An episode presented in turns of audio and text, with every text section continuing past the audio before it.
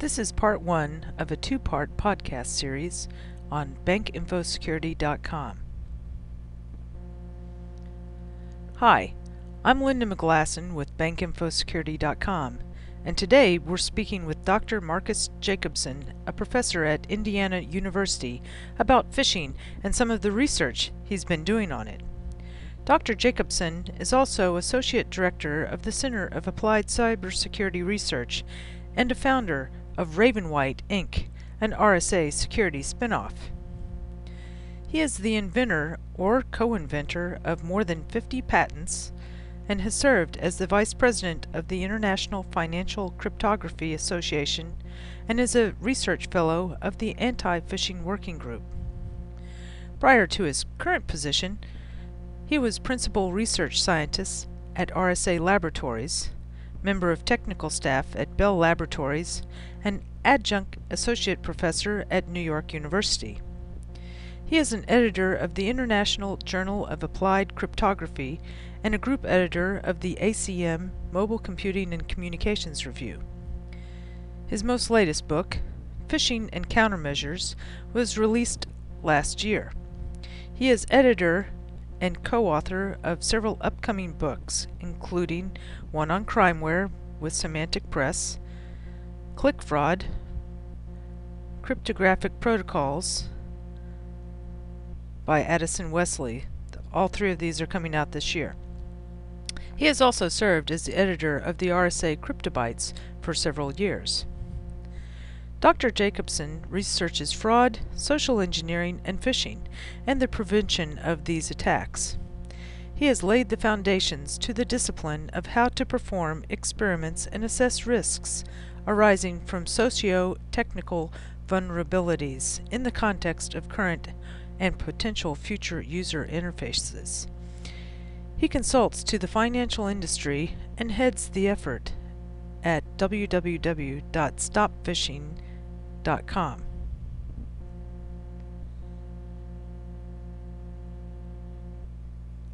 I'll go right ahead into the questions. In your most recent research, The Human Factor in Phishing, you showed the importance of understanding the psychological aspects of phishing. For the banks and credit unions who want to educate and protect their customers, what are some of the most important points they need to know about your findings? I'd say that they could hire the most brilliant techies who know everything about cryptography and network security to secure their website and make it hacker-proof. They can pay companies like Cyora for quick takedown, and they can hire people like the guys at the Internet Law Group to go after the phishers and bring them to court. These are, of course, good things to do, but still their clients might fall prey to phishing in large numbers still. Why? Well, first of all, having a safe, safe site doesn't mean that your clients will not be fooled to give out information at sites impersonating your site. Your clients didn't come to your site to learn about security. They came to pay their bills, and, and that's their priority. Um, security is a secondary concern to them, and they may not even pay attention to warnings or the absence of indicators that they're at the correct site. So if an attacker can deceive them to go to another site, uh, well, now your S S L protection doesn't do much good. And most people reacting to phishing attacks actually do so within a few hours before takedown really protects them. And even if you, if it does help to bring a few phishers to court, it still doesn't undo the damages, so you still need to do more. Um, first of all, it's really important to realize that security isn't a matter of using S S L or um, reacting quickly to attacks. It's also a matter of designing the website site, um, and your email templates in a way that makes the attack harder. Um, for most, and most of all, it's about anticipating the next moves of the attacker. This is not so easy, of course. Um, how could you know what they're going to do next? Um, well, either you could have somebody in-house or you could work with somebody who specializes in this, who looks at what features you got, uh, what the vulnerabilities are of the, your features and of common anti-phishing countermeasures, and also psychologically, who knows what average Joe will fall for. Um, for example, most people are now wary of the standard phishing attack in which the attacker impersonates their bank and asks the user to log in with forty-eight hours. This is not so credible anymore. Uh, recent studies have found that if a client has a voicemail on his or her answering machine as they come home. Um, and the voicemail says to expect an email requesting a password update request um, next day. And, of course, the email uh, would refer to the voicemail. Then the user feels very differently. This email that comes the next day in which they knew now you need to log in within forty-eight hours, it becomes very credible. Um, so this might seem like a very complicated attack, of course. You first have to place a voicemail. You have to place a call and put voicemail in somebody's uh, answering machine. But I'm telling you, this is not a complicated attack. And it quite spectacularly would increase the yields. What led you to do this research, and why do we need to understand users and know what they will believe and what they will not? Well, let me answer this with uh, a couple of examples. Um, several financial institutions wish to authenticate themselves to their users when they send email, for example, so that their users will be less uh, likely to fall for spoofing attacks. Um, so one very common way is that the uh, financial institution might say uh, the name of the person who receives it, the email, and the four last digits of their bank account number or credit card number. And um, and this is considered in, in general to be secure. Uh, but it has a severe flaw. Users, they don't distinguish between an email that says the first four and the last four digits of their credit card. So to most users, that seems like um, equally safe. Uh, you know, it said something about your credit card number, and that's, of course, um, personalization. Um, and, and most consumers don't know. But, of course, all everybody in banking, the banking industry knows that the first four is largely determined by the financial institution. So a fisher who picks up on this could um, you know, send out email that says to and the name of the person, and that's very easy to find out, and then authenticate themselves, supposedly, by saying uh, the first four digits of your bank account or credit card number is the following. And the user who receives this uh, will automatically believe that this is legitimate because it has an authentication that he or she has gotten used to. The bank has trained them to accept an authentication of this general format. And even if he or she looks at the credit card, which hopefully security-minded people do, it will seem right still. And so um, phishers could actually abuse an apparent uh, security feature and turn it into a security flaw. Um, and this is something that we need to understand what the user falls for in order to understand that the last is not a good authentication measure. Also, you need to anticipate how your features and your advertisements may play in the hands of the attacker. For example, say that a bank um, like Chase has this alert service. Um, if you uh, if you sign up for it and you're a Chase bank client, then every time you perform a transaction of a certain type, you get an alert, whether on uh, by phone or by email. Consider the email case now. Um, a bank like Chase really need to register chase dash alerts dot com and alerts dash chase dot com. And they own the, these two uh, domains.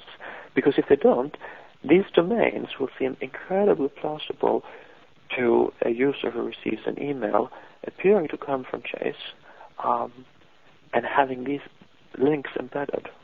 For example, assume for a case that Chase did not own these, and I were to register them and I were a fisher. Then I could send you email that would seem incredibly plausible to you and ask you to follow these links. And as you arrive at the target, of course, it would look like a, a Chase banking site. So um, this is about the features of the financial institutions. Also, you could consider advertisements. Um, One sneaky advertisement could be um, mounted by phishers as an attack to say, look, we're at Citibank, are very proud of our newest services, and we know, we know you're not banking with us, but we'd like you to switch. If you switch today, we'll match what you're putting to the, your account up to the first one hundred dollars. And um, in order to transfer money, you could follow this link and just take it directly from your bank. And this way, of course, course, what the fisher does is he achieves, achieves two goals. First of all, he doesn't need to target Citibank customers. Normally, the fisher has to know whom they're targeting or just be lucky. But here they're targeting everybody except those who are with Citibank. So they get a much larger portion of recipients who find it plausible. And second, um, they, of course, get the uh, A C H or other information that allows them to take money out of the existing account. They're not trying to establish an account with Citibank, and they're not worried about credentials that the user would give in order to establish this account. What they want are the credentials of the account from which the user supposedly would transfer the funds. Uh, so these are examples of how features and potential features or advertisements could play into the hands of the attackers. In your paper, The Human Factor in Phishing, you noted information security specialists make the mistake of designing security to protect themselves. Why is this not sufficient to protect the average consumer, and what are some of the examples you can give to illustrate this? There are really several answers to those questions.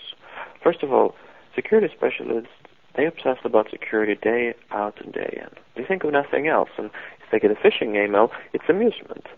Uh, my colleagues and I, we pass around phishing emails and compare them, and we all have a good laugh. Uh, so security specialists, they will have a warped sense of what will fool people. It's very easy to start getting used to the level of threat and being so abnormally uh, paranoid and able to distinguish attacks that you don't realize that the average consumer aren't at the same level. Um, and also, te- most security specialists are very technology-focused. They're trained as computer scientists, and they understand computers, algorithms, net- networks, but they don't necessarily understand human psychology, um, not like con artists do. Con artists make great fishers. If you could have a con artist turned security specialist, you really get the be- best of both worlds. Somebody who knows security and lives and breathes deceit. So what are some of the things that people judge emails for when determining its authentic- authenticity, and what do you think creates trust? This is a topic I've done uh, a lot of user studies on, and the answer is very interesting. Or the answers, there are several of them. First of all, um, the average uh, client of the bank uh, looks at an email and makes sure it looks right. Uh, it has to have the logos and it has to have the right general format. And um, also, it needs to sound right. Whatever the uh, material is in it, needs to be contextually relevant. First of all, it needs to be from their bank. And so phishers could either uh, hope that they hit people that are uh, with a given bank. That becomes easier with smaller financial institutions like credit unions that are geographically located um, in a way that could be uh, associated with the domain name to which they, the phishers send email. For example, if somebody is with Indiana University, uh, they're much more likely to be with the Indiana University Credit Union than somebody who is not, and vice versa. And so they can increase the, tar- the yield in this manner. Also, there are actual ways in which fish- fishers can learn whom you're banking with. And this is rather uh, upsetting. Um, I have a small demo on my webpage. It's called Browser Recon. Uh, it allows anybody who runs a website to which they can attract users to look at the browser history of that person's machine and determine what places they've been to. And of course, if you know that somebody's been to Citibank, you could, safely, you could safely assume that they're a Citibank customer. But I could even look if they've been to the logout page of Citibank, and then I could tell for sure that they, they have to be a Citibank customer. Also, um, you could base it, that, that's somewhat advanced still. You could plainly just base it on I P address. You could figure out whom, pe- what bank somebody's likely to be with based on their I P address. Um, so that's the second thing, the context of it, um, which is also including the text.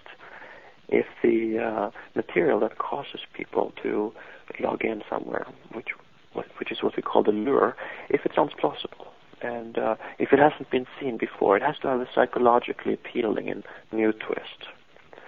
And then there are minor things like disclaimers. Uh, in a study that I've been part of performing, uh, we found that uh, if people are if people are confronted with two emails um, that look the same, but for the fact that one has a legal disclaimer at the bottom, and if you ask people to rate the likely authenticity um, of the, these two emails, then everybody says that the email with the disclaimer is the most legitimate. And when you ask people why, uh, they would say that, well, phishers, they don't need legal disclaimers, and uh, why would they do that? Um, and the legal disclaimer gives this warm, fuzzy feeling of trust that, um, of course, is very easily uh, obtained by a phisher. The same way, just put a legal disclaimer onto their email. And um, also, people feel much more comfortable if an email has a phone number to which you could call if you have questions.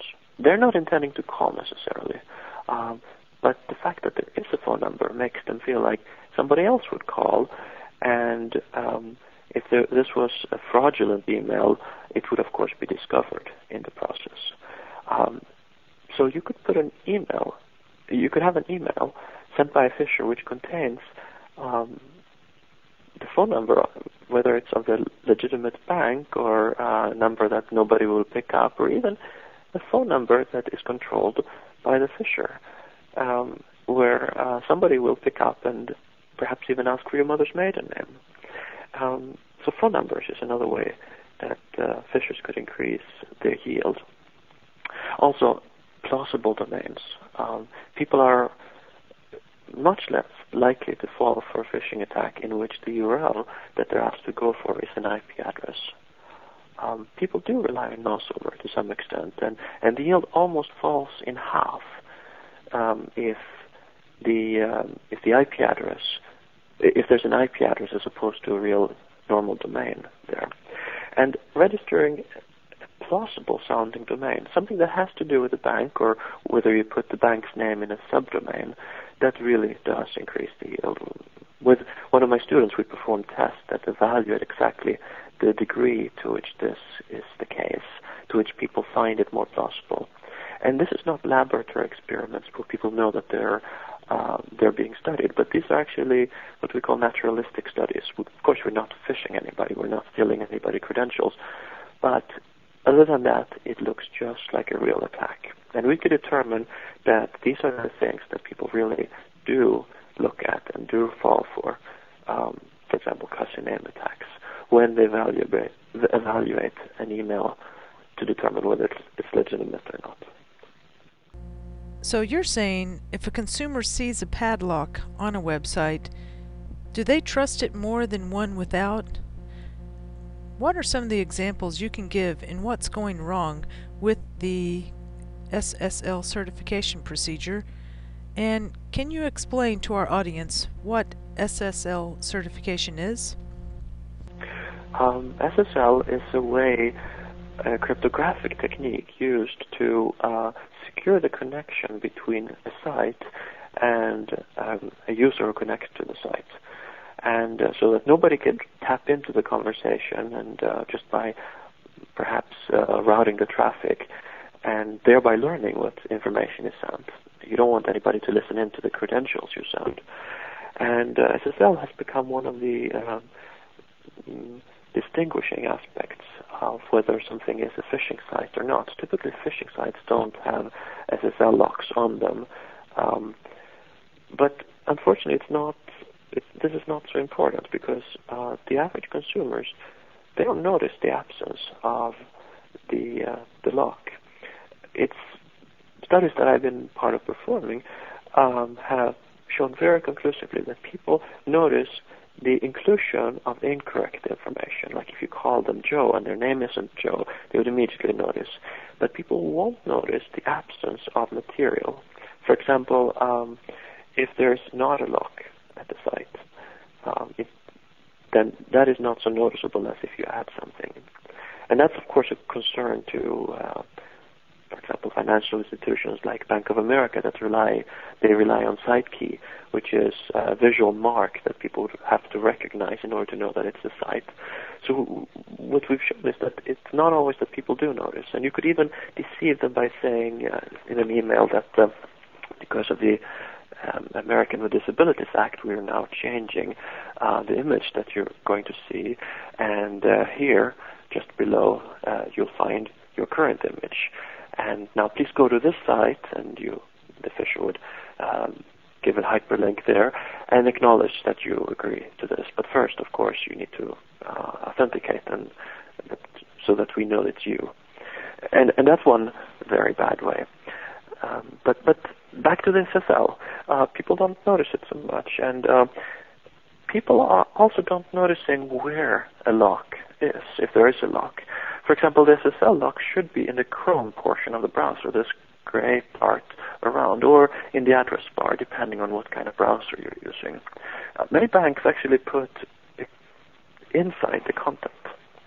Um, this is to signify what's called an S S L post, which means that once you do press submit, you've entered your username and your password, uh, then you start an S S L session before the credentials are, are sent. And, and banks use the lock logo inside the content portion in order to signify that this is the case.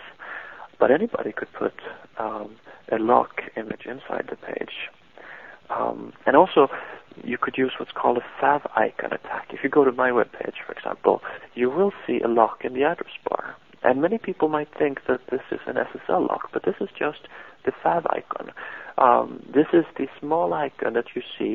For example, if you go to New York Times dot com, you'll see a small logo that represents New York Times. And anybody, any site can set this small logo in any way they wish.